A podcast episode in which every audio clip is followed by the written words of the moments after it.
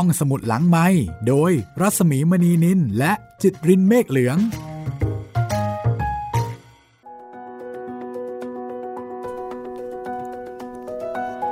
ตอนปรับคุณผู้ฟังเข้าใช้บริการห้องสมุดหลังใหม่เช่นเคยกลับมาพบกันอีกครั้ง คุณจิตริน สวัสดีค่ะ สวัสดีครับ เป็นตอนที่ 3 แล้วนะคะ มาลงเรือไปกับหลายชีวิตกันเถอะ ค่ะ แล้วก็จากชีวิต ที่ต้องบอกว่าชั่วอย่างไม่มีที่มาที่ไปครับเลวร้ายแล้วก็อำมหิตของเจ้าลอย มาถึงอีกชีวิตหนึ่งค่ะ ก็ที่สุดขั้วเหมือนกัน อีกด้านหนึ่งเลยนะคะ ครับ หลวงพ่อเสม เป็นชีวิตที่ดูเหมือนว่าจะสงบด้วยรถพระธรรม เยือกเย็น แล้วก็มีความสุข ความพอใจไปในทิศทางที่ตรงกันข้ามกับทิศทางของเจ้าลอยชีวิตแรก ครับ แต่ก็ก่อนจะมาเป็นหลวงพ่อนี่ ท่านผ่านอะไรมาบ้างนี่เราก็ยังไม่ทราบนะพี่ อันนี้แหละค่ะที่เป็นเสน่ห์ของแต่ละชีวิตนะคะ ครับ คือแต่ละชีวิตที่มาตาย ณที่เดียวกันด้วยอาการเดียวกันคือจมน้ำตายจากการเรือล่มเนี่ย ก่อนหน้านั้นทุกคนก็จะมีชีวิตมีที่มาที่ไปที่แตกต่างกัน เป็นโจรบ้าง คราวนี้เป็นพระ แต่ก่อนที่จะมาเป็นพระชีวิตเป็นมายังไง นี่แหละค่ะ ก็เป็นเรื่องที่เราจะต้องติดตามนะคะ แล้วก็เป็นเสน่ห์ในการที่เราจะรับรู้เรื่องราวของหลายชีวิต จากบทประพันธ์ของหม่อมราชวงศ์คึกฤทธิ์ปราโมทค่ะ สนุกตรงนี้ล่ะค่ะ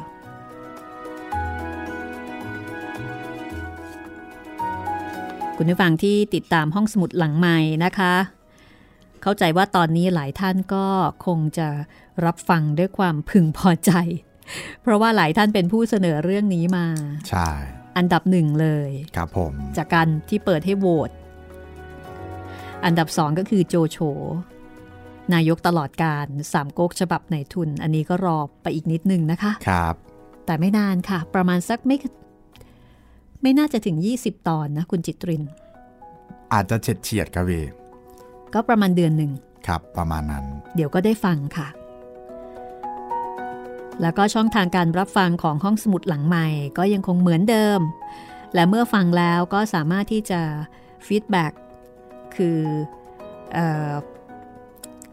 ตอบรับนะคะครับผมหรือว่าพูดคุยทัทักกทายทายนะ ว่าที่ได้รับฟังไปเนี่ย เป็นยังไง คุณรู้สึกยังไง มีความคิดเห็นยังไง มีข้อเสนอแนะยังไง ก็สามารถที่จะส่งความคิดเห็นนั้นมาได้ 3 ช่องทางค่ะ ครับผมส่งมาได้นะครับ ทางแฟนเพจ Facebook ไทย PBS Podcast แฟนเพจของพี่หมีรัศมีมณีนิน แล้วก็ทาง YouTube คอมเมนต์ไว้ใต้คลิปได้เลยนะครับ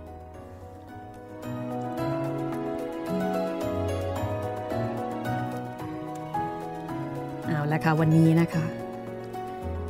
จากบรรยากาศตื่นเต้นระทึกใจของเจ้าลอย เราก็จะมาที่เรื่องราวของ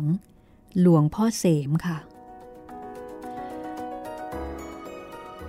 ถึงที่มาที่ไป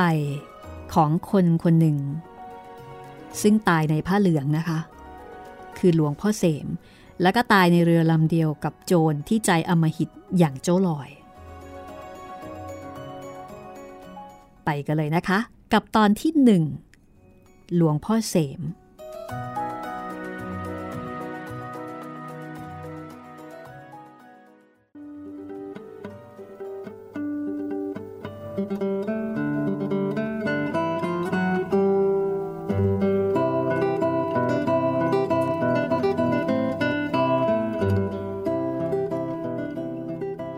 หลายสิบปีมาแล้ว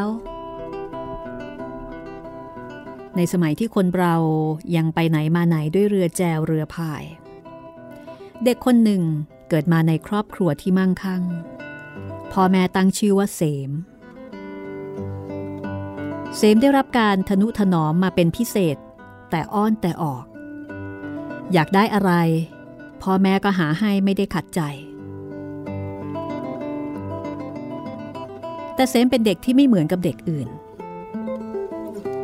บางเวลาที่เด็กๆกำลังเล่นกันอยู่อย่างชุลมุน ส่งเสียงหัวเราะ หรือว่าเออะตามประษาเด็ก เสมมักจะแยกไปอยู่อีกทางหนึ่ง โดยไม่แสดงอาการตื่นเต้น หรือสนุกสนานเหมือนกับเด็กทั้งหลาย และเสมยังมีอะไรอยู่ในตัวบางอย่าง ที่ทำให้เพื่อนฝูงทุกคนรักและเชื่อฟัง ทั้งที่เสมเองก็ไม่ได้เป็นเด็กที่ตัวโตกว่าเด็กอื่น และก็ไม่เคยใช้อิทธิพลในการทุบตีรังแกใคร เด็กที่เล็กกว่าทุกคน เมื่อมีเรื่องเจ็บตัว หรือได้รับความไม่พอใจ ก็มักจะต้องร้องไห้ แล้วก็วิ่งเข้ามาหาเสม และเสมก็จะมีวิธีพูดจาเบาๆทำให้เด็กคนนั้นนิ่ง หยุดร้องไห้ได้ดีกว่าผู้ใหญ่บางคนซะอีกนิสัยของเสมเองก็แตกต่างกว่าเด็กอื่น ๆ ในขณะนั้น นั่นก็คือ เสมเป็นคนที่รักสัตว์ เมตตาต่อสัตว์มีชีวิตทุกชนิด ไม่ว่าสัตว์นั้นจะเป็นสัตว์เล็กขนาดแมลงวัน หรือสัตว์ใหญ่ขนาดวัวควาย เซมไม่เคยทำลายชีวิตสัตว์เลย แม้แต่ครั้งเดียว ทุกครั้งที่เด็กๆ รุ่นเดียวกันออกตีกบหาปลาตามประษาเด็กบ้านนอก เสมก็ละเว้นเสียในการที่จะไม่ติดตามไป เลือกที่จะเล่นอยู่กับบ้าน ในขณะที่เวลามีสัตว์ใดได้รับเคราะห์กรรมบาดเจ็บ เช่น นกถูกกระสุนปืน หรือว่าถูกคว้างปีกหักขาหัก เสมก็จะเอาตัวมาฟูมฟักเลี้ยงทนุถนอม จนกว่าสัตว์นั้นจะหายเจ็บ แข็งแรงดีกว่าเก่า จึงปล่อยไป สุนัขทุกตัวในหมู่บ้านที่เสมอยู่ รู้จักเสมดี ไม่มีตัวใดที่เคยเห่าหรือคู แสดงอาการว่าจะขบกัดทำอันตรายเสม แม้กระทั่งควายที่บ้านบางตัว ที่ผู้ใหญ่บอกว่าดื้อเกเรไม่ยอมทำงาน เสมก็สามารถพูดจาบังคับให้ทำงานทำการได้ เช่นเดียวกับควายตัวอื่นๆ ที่มีนิสัยดีกว่าพอเสมอายุมากขึ้นตามเวลาที่ล่วงเลยไป ความเมตตาต่อชีวิตสัตว์ ก็ไม่ได้ลดน้อยถอยลงตาม แต่กลับมากขึ้น พร้อมด้วยความเห็นอกเห็นใจในความทุกข์ของผู้อื่นที่เป็นมนุษย์ด้วยกัน เมื่อสมัยที่ยังเด็ก เสมไม่เข้าใจ ว่าในหมู่เด็กที่วิ่งเล่นอยู่ด้วยกันนั้นทำไมเด็กบางคนจึงไม่ได้มีของต่างๆ เหมือนที่ตนเองมี ขณะที่เสมไปวิ่งเล่นตามบ้านเพื่อนฝูงบางคน เสมก็ยิ่งนึกชงน เมื่อเห็นว่าความเป็นอยู่ในบ้านบางบ้านนั้น ขาดแคลน อย่าว่าแต่เครื่องแต่งกายเครื่องนุ่งหม่ม หรือว่าที่นอนหมอนมุง้ง และภาชนะเครื่องใช้ไม้สอยที่มีอยู่ไม่เท่าเทียมกันนั้นเลย แม้แต่ข้าวปลาอาหารที่จะกินเข้าไป ก็ยังอดอยากขาดแคลนอย่างยิ่งยวดในบางบ้าน เพื่อนของเสมบางคน มีร่างกายสู้ผอม จากความอดอยาก เนื้อตัวเป็นริ้วรอยด้วยบาดแผลผุพอง เนื่องจากขาดอาหารและเครื่องนุ่งหม่ม ความมั่งคั่งบริบูรณ์ในครอบครัวของตน ไม่ได้ทำให้เสมอิ่มใจในโชคชะตาของตนที่ดีกว่าคนอื่น แต่กลับทำให้เสมเกิดความฉงนสนเท่ในความแตกต่างแห่งฐานะของมนุษย์ด้วยกัน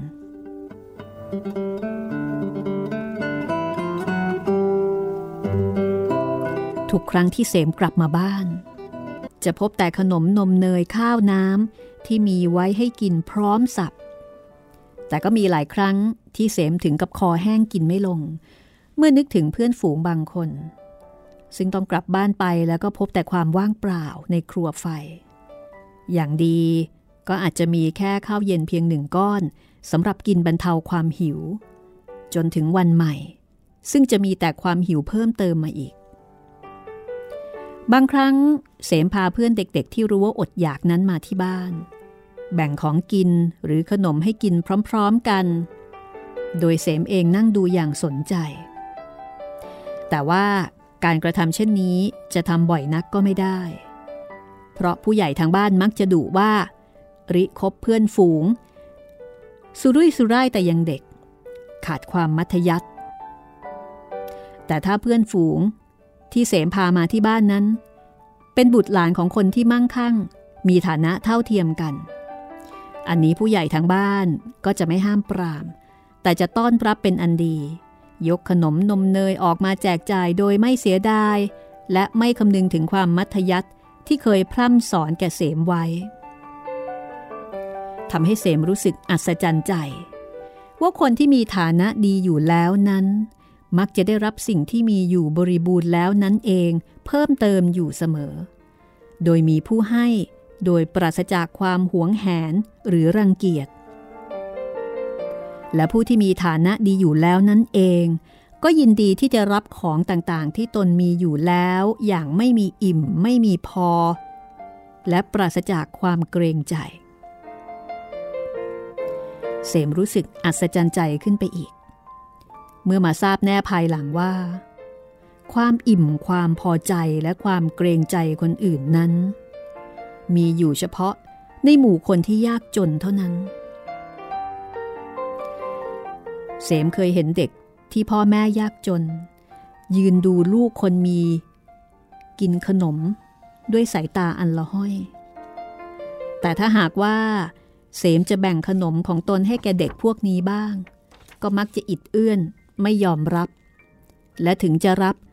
ก็รับแต่น้อย พอเป็นพิธีด้วยความเกรงใจ มีได้มูมมาม ถือวิสาสะ เหมือนอย่างเด็กที่เกิดมาในตระกูลที่มีฐานะมั่งคั่งเท่าเทียมกับตน ในเพิ่มผู้เป็นบิดา และนางกรีบผู้เป็นมารดาของเสมนั้น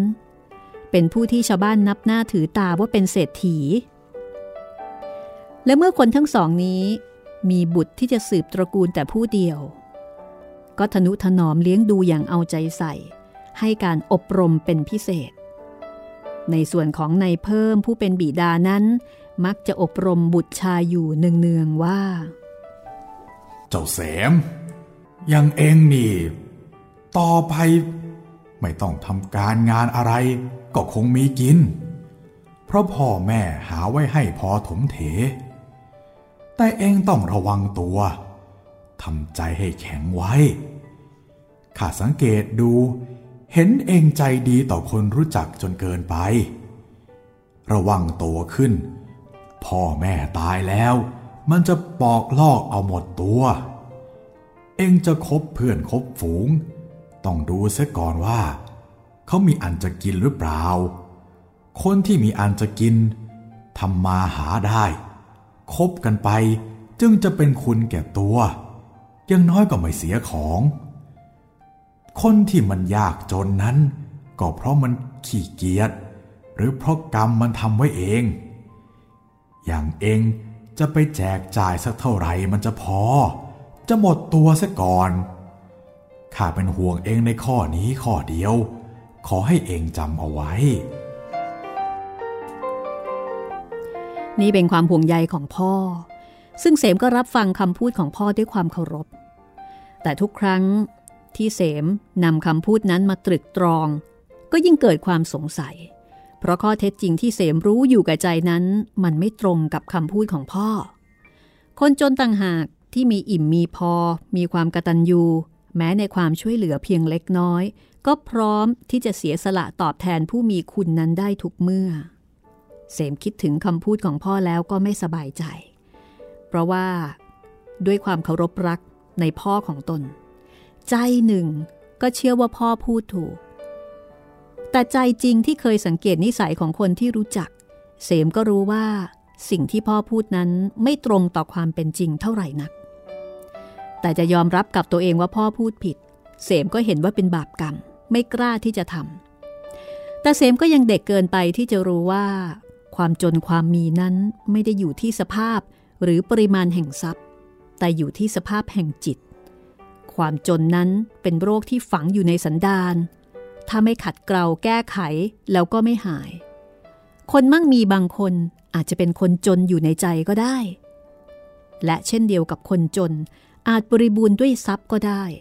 ชั่วแต่ว่า ทรัพย์นั้นเป็นอริยทรัพย์ หาใช่ทรัพย์ธรรมดาไม่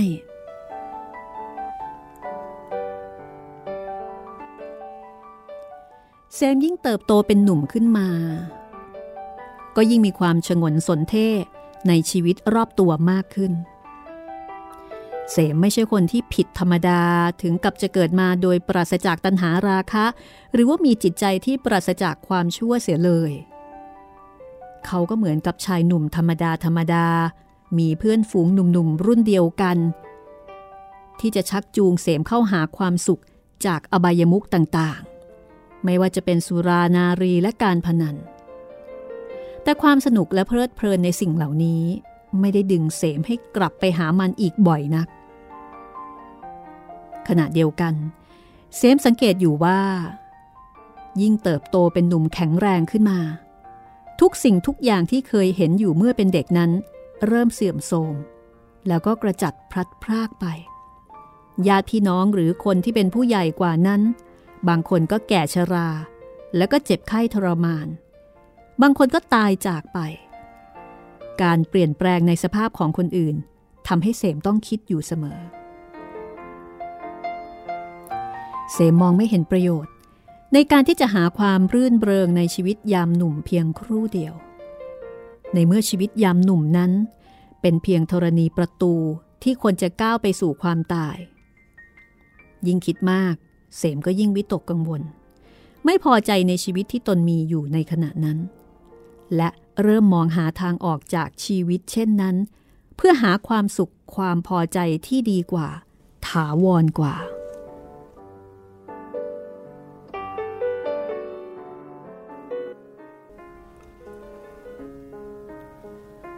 เมื่อเสมอายุได้ 19 ปีเศษ ความตายก็เข้ามาเยี่ยมเยือนถึงบ้าน พ่อของเสมล้มเจ็บเป็นไข้ยอยู่ได้สี่ห้าวัน พอถึงวันที่ห้าอาการก็สุดหนักถึงเพ้อหมดสติ ในตอนนั้น ใครจะบอกว่ามดหมอที่ไหนดี แม่ของเสมก็ให้ไปตามมารักษาไข้ หมอจะเรียกเงินทองเท่าไหร่ ก็ยอมจ่ายให้แต่โดยดีไม่มีเสียดาย แต่เงินทองเป็นอันมากนั้น ก็ไม่สามารถจะซื้อชีวิตของพ่อเสมเอาไว้ได้ อีกสามสี่วันต่อมา พ่อของเสมก็ตายจากไป เสมนั่งพยาบาลพ่อจนหมดลม เสมได้รู้จักกับความตาย รู้จักเป็นอย่างดีเป็นครั้งแรก และเสมก็เชื่อมั่นตั้งแต่วันนั้นมาว่า เงินทองทั้งหลาย และทรัพย์สมบัตินั้น เป็นเพียงเครื่องประดับชีวิต ในขณะที่ยังเป็นเป็นอยู่เท่านั้นเอง จะใช้เงินทองนั้นซื้อชีวิตก็ไม่ได้ หรือตายแล้วจะเอาเงินทองนั้นไปด้วย ก็ไม่ได้อีก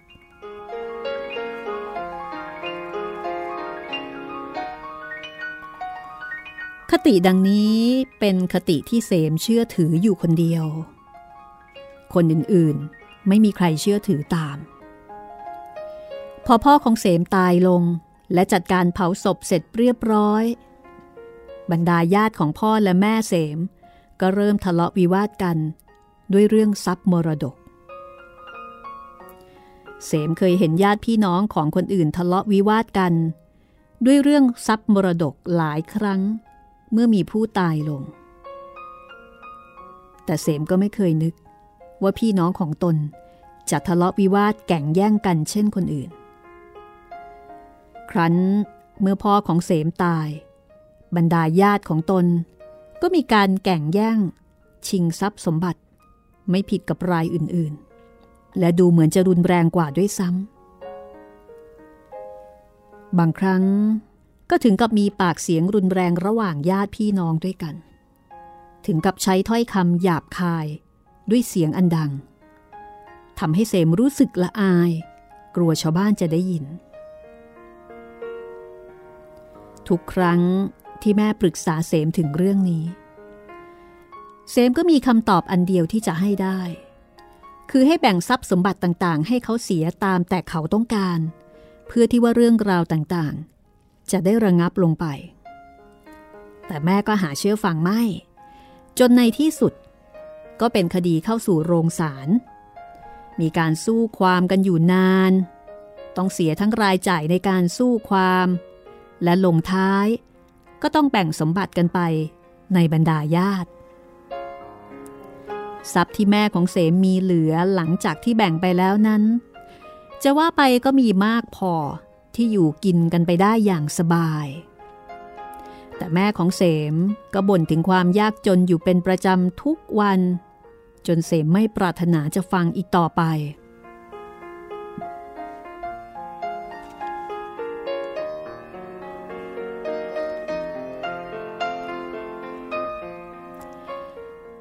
ในระแวกบ้าน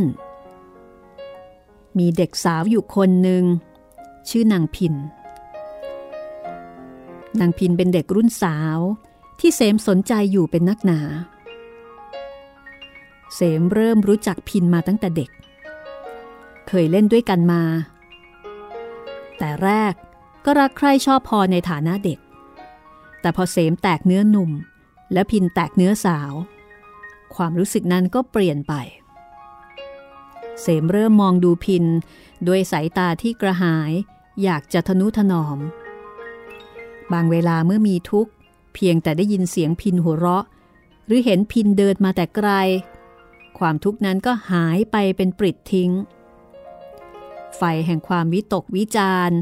ไฟแห่งความกริ่งเกรงความไม่แน่นอนต่างๆ ในชีวิตที่สุมในอกของเสมนั้นทำให้เสมต้องเร่าร้อนอยู่เป็นนิด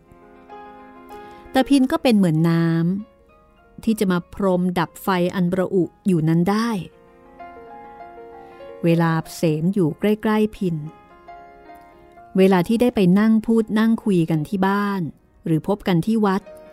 หรือว่าลงเรือไปไหนมาไหนด้วยกัน ในใจของเสมมีแต่ความเยือกเย็นเป็นสุข บางครั้ง เสมก็นอนนึกถึงพินด้วยความกระหายเร่าร้อน บางครั้งก็ด้วยความรักอันเยือกเย็น ปราศจากความกระหาย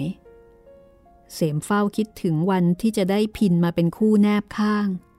ทนุถนอมเลี้ยงดูให้มีความสุข ในขณะที่พินก็รู้ความหมายของเสมดี บางครั้งก็บอกให้เสมรู้ด้วยสายตาว่า พินมีความรู้สึกตอบแทนบางทีก็พูดด้วยวาจาเปรียบเปรย ให้เสมเข้าใจว่าพินจะต้องเป็นของเสมในวันหนึ่ง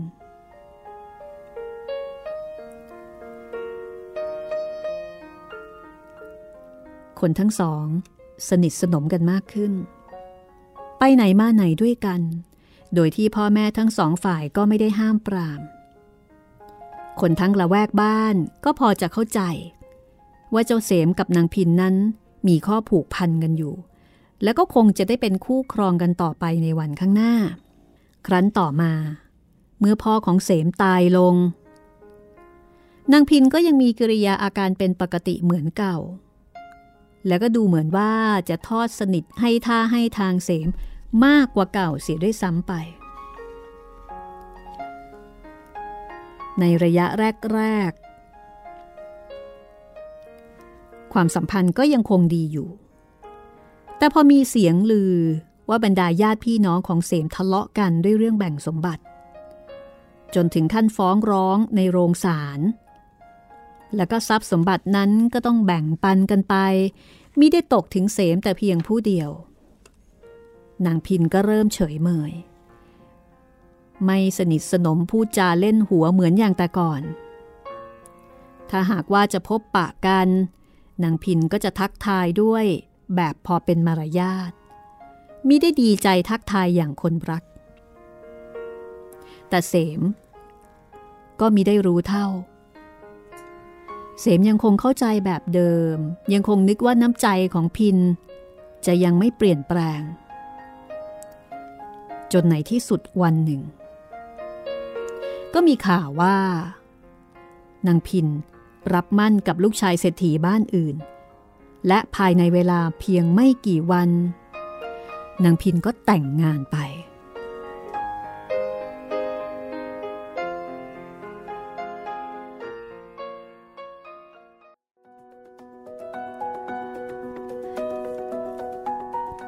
นี่คือเสมค่ะ กับเรื่องหลวงพ่อเสมครับเรื่องราวก่อนที่จะมาเป็นหลวงพ่อเสมที่คุณจิตรินบอกว่าอยากรู้ ลูกเศรษฐีชัด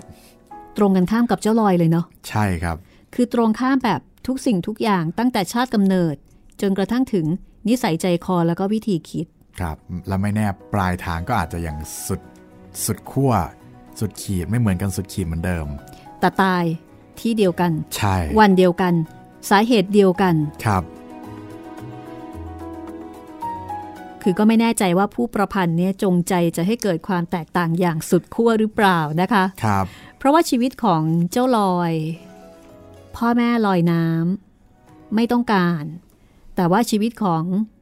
เสมหรือว่าหลวงพ่อเสม เกิดมาท่ามกลางความรักความอบอุ่นของครอบครัวที่มั่งมี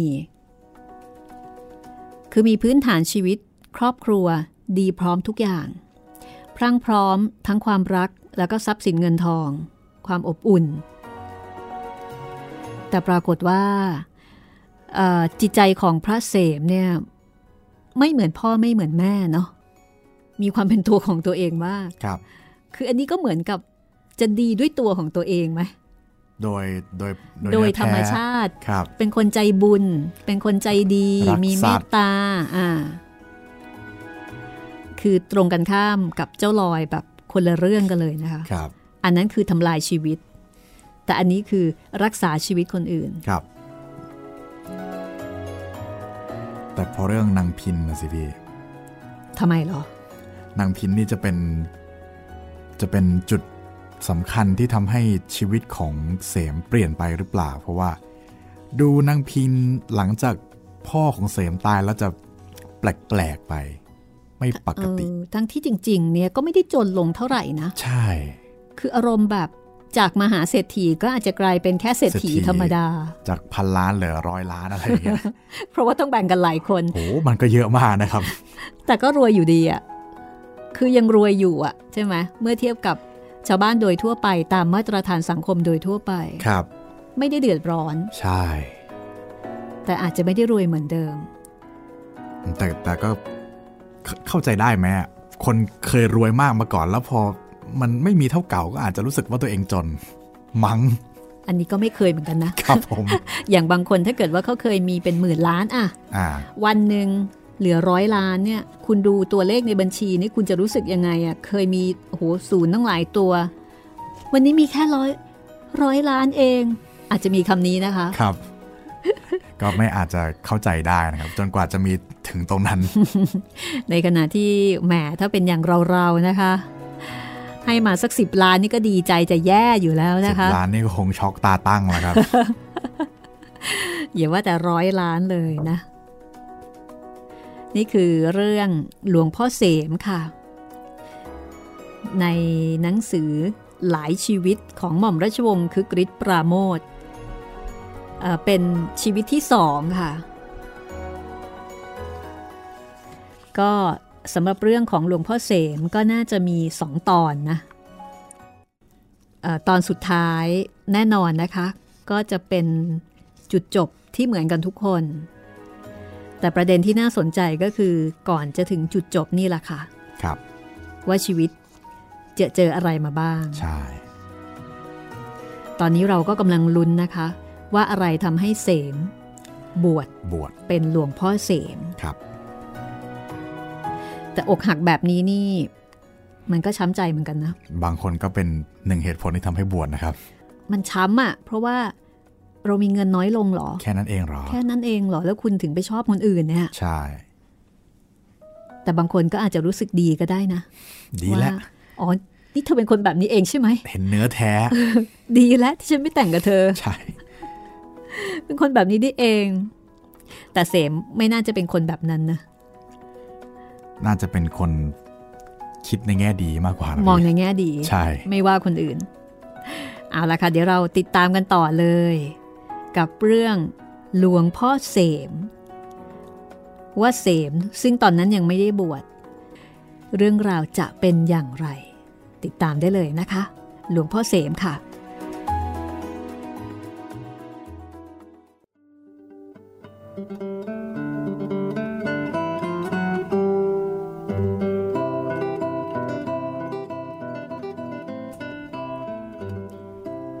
เมื่อตอนที่ทราบข่าวในตอนแรก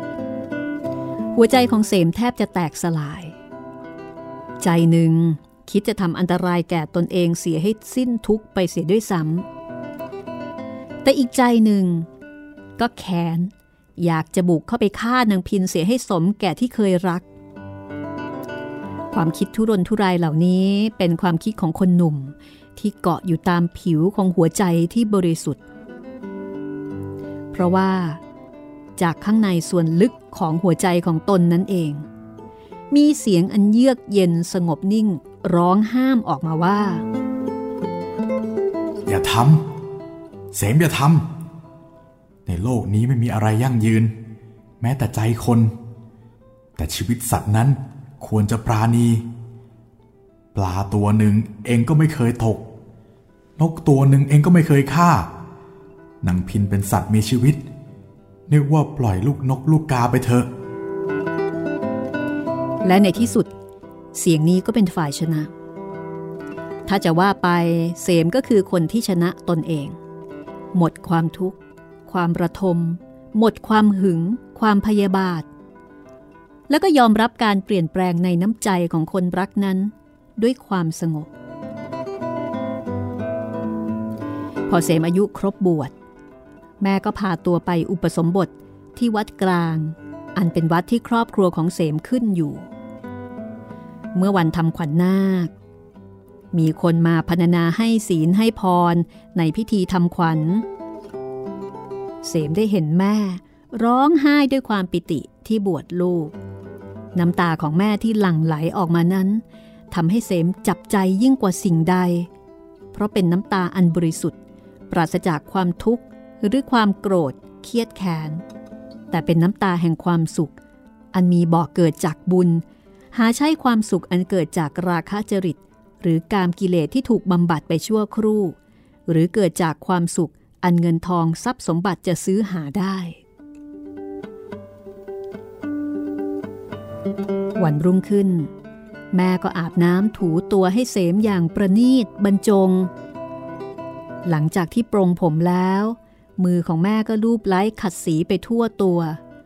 บอกให้เสมรู้ถึงความปิติปลื้มเปรม ของมารดาที่ได้ให้กำเนิดแก่คนที่กำลังจะได้เป็นเนื้อนาบุญอันบริสุทธิ์ ความปิติของแม่ที่เสมรู้ได้ด้วยสัมผัสนั้นทำให้เกิดความสุขและความอิ่มใจ เมื่อเขาแห่เจ้านาคเสมมาถึงวัด เสมก็อุ้มผ้าไตรเข้าขอบรรพชาอุปสมบท ด้วยสำเนียงที่แจ่มใสเป็นกังวาน เพราะในใจของเสมขณะนั้น ปราศจากความกังวลใด ๆ ทั้งสิ้น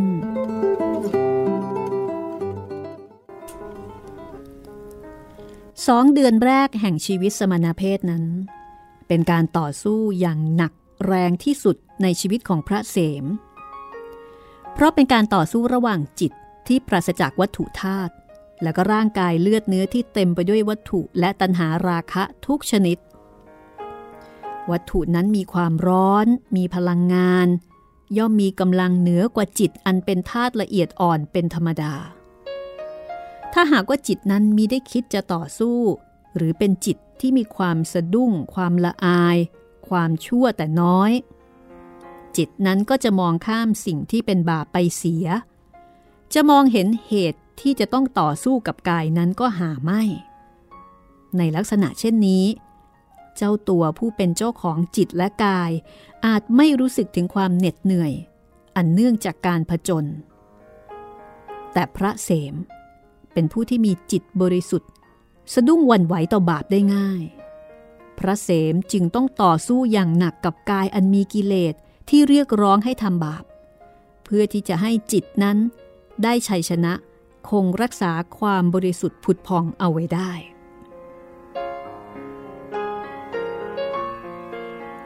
บางคืน พระเสมต้องนอนบิดตัวด้วยความเร่าร้อนแห่งกิเลส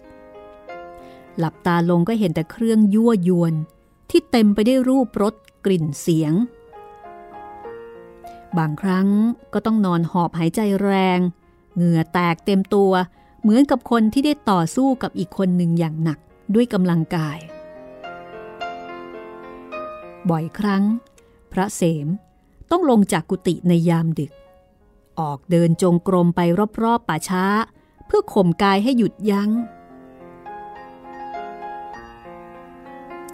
ร่างกายของพระเสมเป็นสังขารของคนหนุ่มวัยยี่สิบจะหยุดยั้งลงได้เพียงชั่วครู่ พอใกล้รุ่งได้อรุณ กายนั้น ก็กลับคึกลำพองขึ้นมาอีก ตามธรรมชาติของคนหนุ่ม พระเสมต้องรีบลุกขึ้นช่วยผ้าไตรครองมากอดแนบเอาไว้กับตัว และพอได้อรุณ ก็มักจะลุกขึ้นครองผ้าก่อนพระองค์อื่นๆ เพราะทุกครั้งที่พระเสมได้เห็นผ้าเหลือง หรือได้ครองผ้าเหลือง ราคะจริตและกิเลสตัณหาต่างๆ ก็หลุดพ้นไปจากตัว ผ้าเหลืองนั้น เป็นเครื่องหมายแห่งความบริสุทธิ์ เป็นธงชัยที่ทุกคนกราบไหว้เคารพ แม้แต่บิดามารดา พระเสมรู้ไปด้วยความรู้สึกของตนเองว่าสำหรับคนหนุ่มในวัยชะกันเช่นตน วินัยบัญญัติที่ให้ครองผ้าไตรครอง เมื่อได้อรุณ หรือวางผ้าเอาไว้ในระยะที่มองเห็นได้ชัดนั้น มิชั่ว แต่จะได้ผลในทางมัธยัติผ้า ซึ่งเป็นของหายากของสมณะเท่านั้น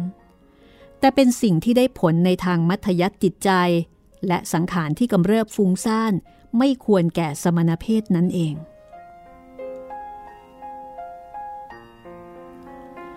พระเสมนั้นเป็นพระบ้านนอก อยู่ห่างไกลความเจริญ หนทางที่จะศึกษาเล่าเรียนธรรมะของพระพุทธเจ้า จากตำรับตำรานั้นอยู่ห่างไกลนัก แต่การปฏิบัติพระธรรมวินัยด้วยความระมัดระวัง และด้วยจิตใจที่สะดุ้งอายต่อความชั่ว และรู้สึกเจ็บปวดทารุณ เมื่อได้ปฏิบัติผิดพลาดนั้นทำให้พระเสมได้รู้จักและรู้เหตุผลของการบวชมากขึ้นทุกวัน ทุกครั้งที่พระเสมรู้ตัวว่า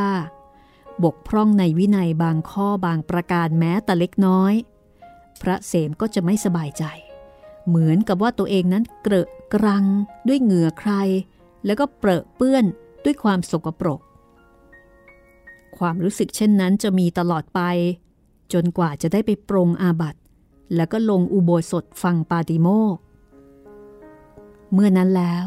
พระเสมก็จะรู้สึกว่า ตนนั้นสดใสบริสุทธิ์ ได้ชำระล้างสิ่งโสโครกออกจากตัวจนหมดมนทิน และใจที่บริสุทธิ์จากบาปนั้น เป็นบ่อกเกิดแห่งความสุข ที่พระเสมมิได้เคยรู้จักมาก่อน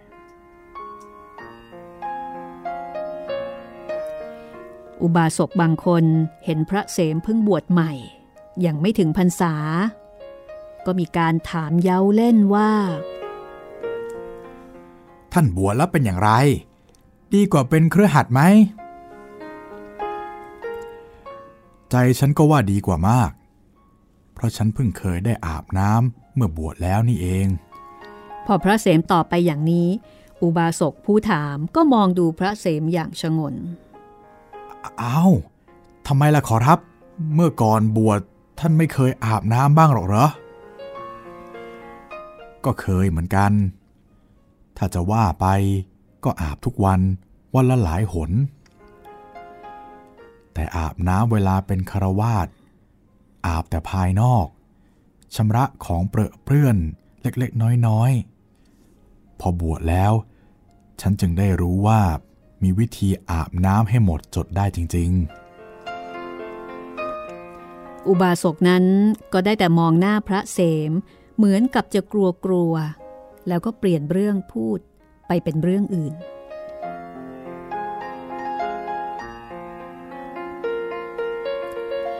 พระเสมบวชอยู่จนครบพรรษา รับกระถินแล้ว โยมก็มาอารัธนาให้ศึก ตามวันแล้วก็เลิก ที่โยมผู้หญิงหามาให้เสร็จเรียบร้อยฝ่ายพระเสมก็ยอมรับโดยดุษณี เพราะจนถึงขนาดนั้นก็ตั้งใจว่าจะบวชแต่เพียงพรรษาเดียว มีได้นึกอะไรมากไปกว่านั้น แต่พอใกล้วันกำหนดลาสิกขาเข้ามา พระเสมก็รู้สึกอาลัยสมณเพศอย่างที่มิได้เคยอาลัยต่อสิ่งใดมาก่อน ยิ่งใกล้วันศึก ก็ยิ่งนึกหวาดเกรง นึกขยะขยงต่อชีวิตที่ปราศจากศีล ปราศจากสันติ มีความรู้สึกเหมือนกับว่า ตนกำลังจะย่างก้าวจากที่เย็น เข้าไปสู่กองไฟ พระเสมได้แต่ครุ่นคิดไม่สบายอยู่ตลอดเวลา จนในที่สุด วันที่กำหนดว่าจะศึกจากพระนั้นก็มาถึง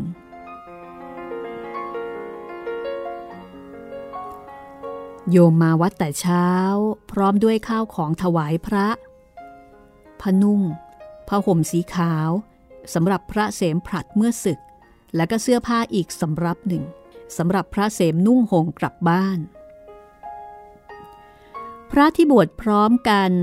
และถึงกำหนดศึกในวันเดียวกันก็มีอยู่หลายองค์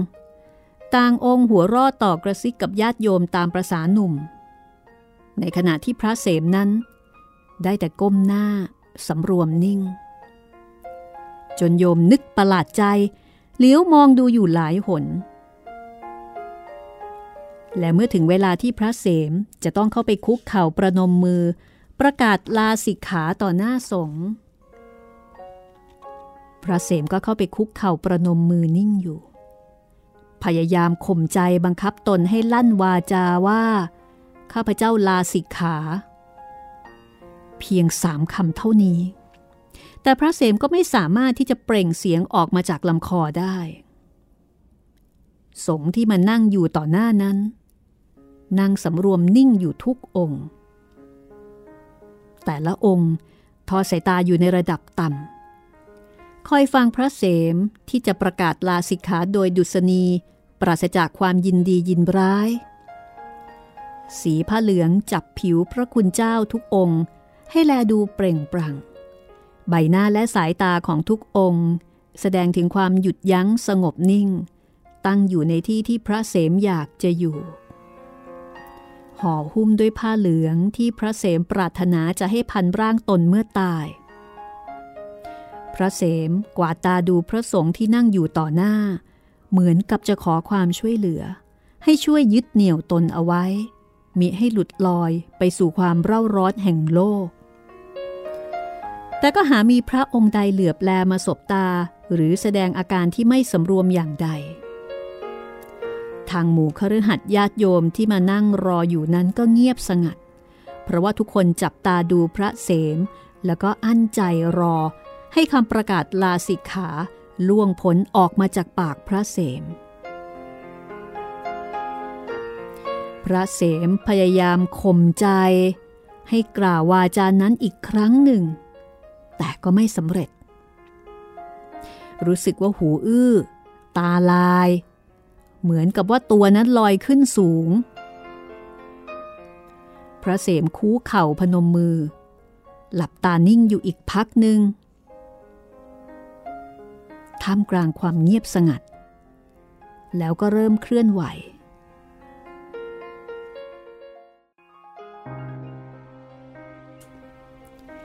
มือของพระเสม เอื้อมไปจับจีวร แล้วก็ผ้าสังคาติ จับให้กระชับตัว เหมือนกับเกรงว่าจะปลิวไป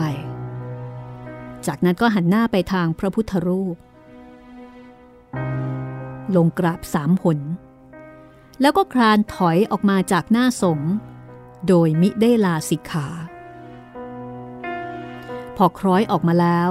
พระเสมก็ลุกขึ้นเดินผ่านหน้าหมู่คฤหัสถ์ที่กำลังนั่งมองตากัน ตกตะลึงจังงัน พระเสมเดินกลับกุฏิปิดประตูลั่นดานอยู่คนเดียวในนั้น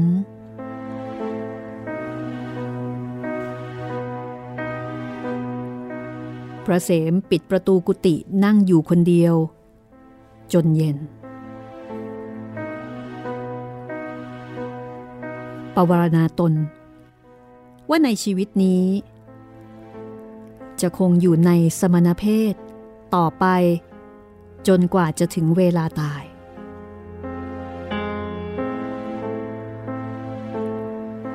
ตราบใดที่ยังมีลมหายใจอยู่ ก็จะพยายามหาทางแบ่งเบาความทุกข์ทั้งหลายทั้งปวง เท่าที่ตนจะทำได้ในสมณเพศ เพราะความทุกข์ทั้งหลายทั้งปวงในโลกนั้น พระเสมรู้ว่ามีอยู่มากมายหนักหนา แต่ความสามารถและโอกาสที่ตนจะเข้าแบ่งเบาความทุกข์นั้นๆได้ พระเสมก็รู้ดีว่ามีอยู่แต่น้อยไม่มากมายนัก ในขณะนั้น พระเสมโล่งอก เหมือนกับคนที่หลงทางอยู่ในที่มืด แล้วอยู่ๆมีคนมาจุดไฟให้สว่างแลเห็นทาง ความสงสัย ความกังวล ความวิตกวิจารณ์ที่มีอยู่แต่ก่อนนั้น หมดสิ้นไป หนทางชีวิต แลเห็นได้ชัดแจ้ง และหนทางนั้น เป็นหนทางที่พระเสมจะเดินไปได้ ด้วยความมั่นใจปราศจากความเกรงกลัวพ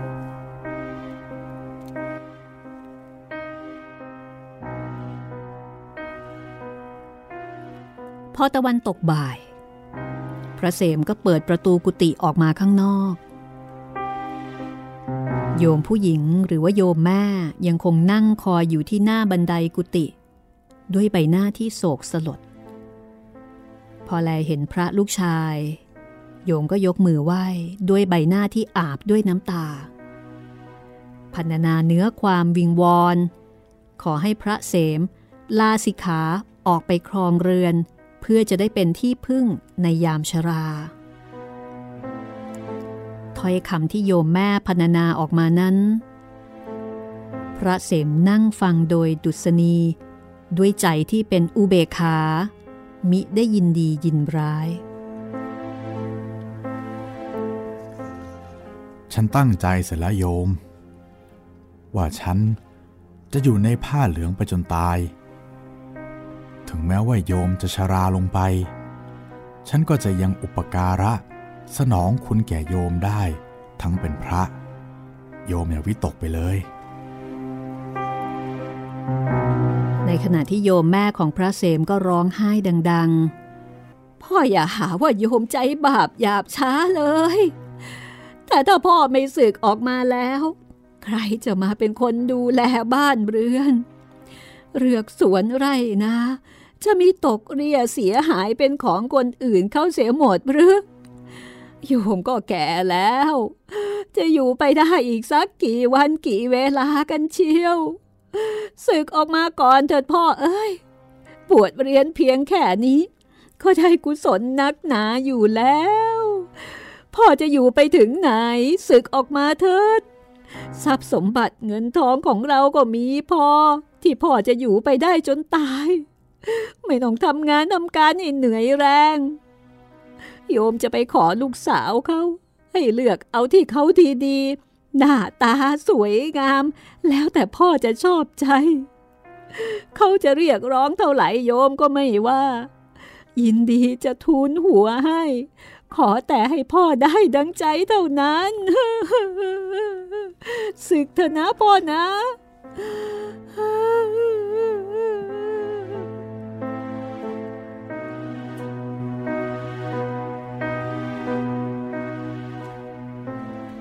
พระเสมนั่งนึกในใจถึงของต่างๆ ที่โยมแม่พรรณนาให้ฟัง ของที่เป็นสิ่งพึงปรารถนาของโลก ทรัพย์สมบัติ ลูกเมีย เลือกส่วนไรนา แต่ละอย่างทุกคนย่อมแสวงหา บางคนก็ยอมเสียสละได้มาด้วยความเหนื่อยยาก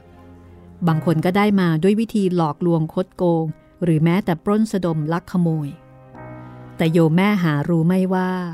ในใจของพระเสมนั้นเปลี่ยนแปลงไปแล้วอย่างไร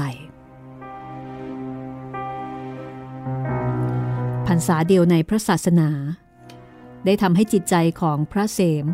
งอกงามบริสุทธิ์ ประดุดพืชที่หวานลงไว้ในเนื้อที่ดินอันดี ของต่างๆที่โยมพรรณนามานั้น อาจทำให้พระหลายองค์ ศึกได้โดยเต็มใจ แต่สำหรับพระเสมของเหล่านั้นเอง กลับเป็นเครื่องกีดขวาง มิให้ออกมาจากสมณเพศ อันนี้เรียกว่าเป็นอุปสรรครูปแบบหนึ่งของการบวชหรือเปล่าครับพี่เรียกว่าเป็นมารได้ไหมอะผมทำอย่างนี้ อืม ก็พูดลำบากเหมือนกันเนาะครับ ถ้าพูดตามคอนเซปต์ก็คือใช่ คือถ้าเกิดว่าเป็นคนที่ตั้งใจจะบวชอ่าสิ่งเหล่านี้ก็น่าจะถือเป็นอุปสรรค แต่ถ้าเกิดมองในแง่ธรรมชาติ มันเป็นเรื่องธรก็รมเป็นดาเรื่องปกติใช่ที่ผู้ชายคนหนึ่ง หรือว่ามนุษย์คนหนึ่งก็จะมีชีวิตไปตามคันลองของปุถุชนโดยทั่วไปใช่ไหมคะ ใช่ แต่ว่าสำหรับพระเสมก็ดูเหมือนว่าท่านจะ born to be want to be พระ born to be พระ ซึ่งตรงกันข้ามกับที่เราเคยเมาท์ชีวิตของเจ้าลอยครับซึ่งอันนั้นก็ born to be นักฆ่าใช่นักทำลาย ไม่รู้จักความรัก ใช่ คือมองเห็นแต่ประเด็นของ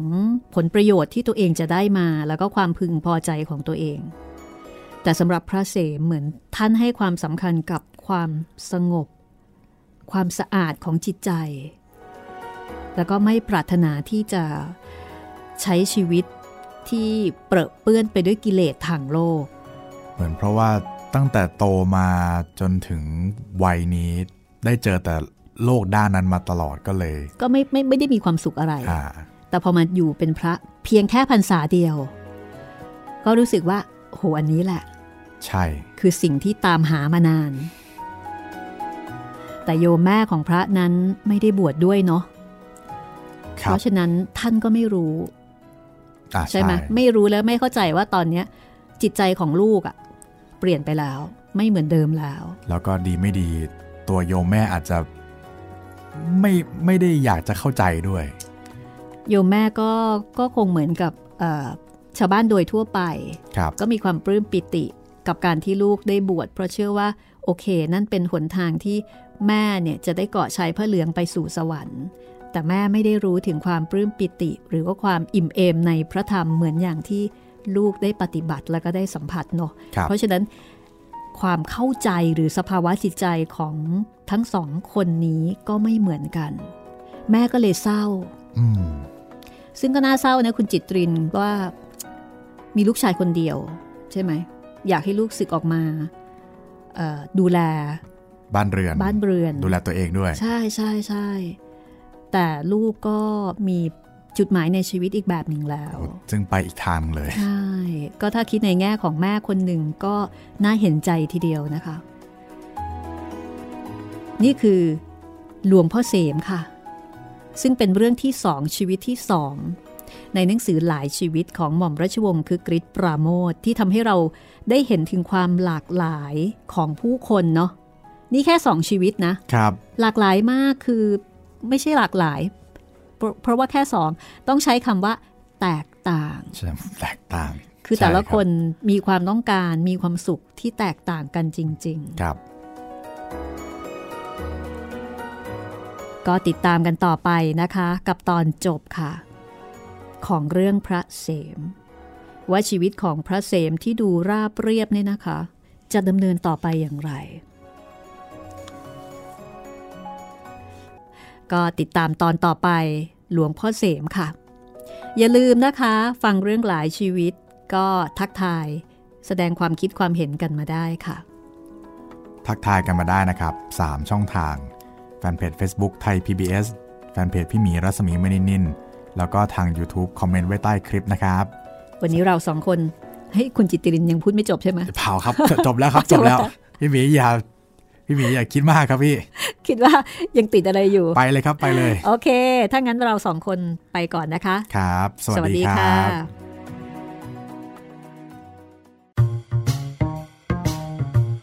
ห้องสมุดหลังไม้โดยรัศมีมณีนินและจิตรินเมฆเหลือง